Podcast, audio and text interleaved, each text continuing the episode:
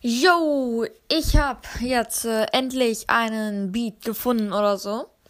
Ich hoffe, er gefällt euch. Ihr könnt mir gerne ähm, eine Sprachnachricht senden, wie er euch gefällt, wenn ihr Lust drauf habt oder auch einfach nicht. ja. Gut, das war's für heute. Wir sehen uns dann morgen, glaube ich, wieder. Morgen bin ich im Heidepark. Da muss ich um 5 Uhr morgens aufstehen. Äh, kann sein, dass auf der Autofahrt mal eine Folge kommt oder so. Oder wenn ich im Heidepark bin, ich glaube aber nicht.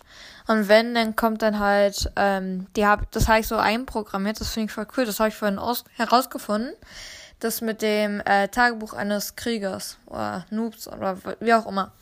Ja, das kann man so irgendwie einprogrammieren, dass es zu einer bestimmten Uhrzeit und zu einem bestimmten Datum kommt. Das ist richtig cool. Ja, ich hoffe, es gefällt euch und wir sehen uns morgen wieder. Ciao.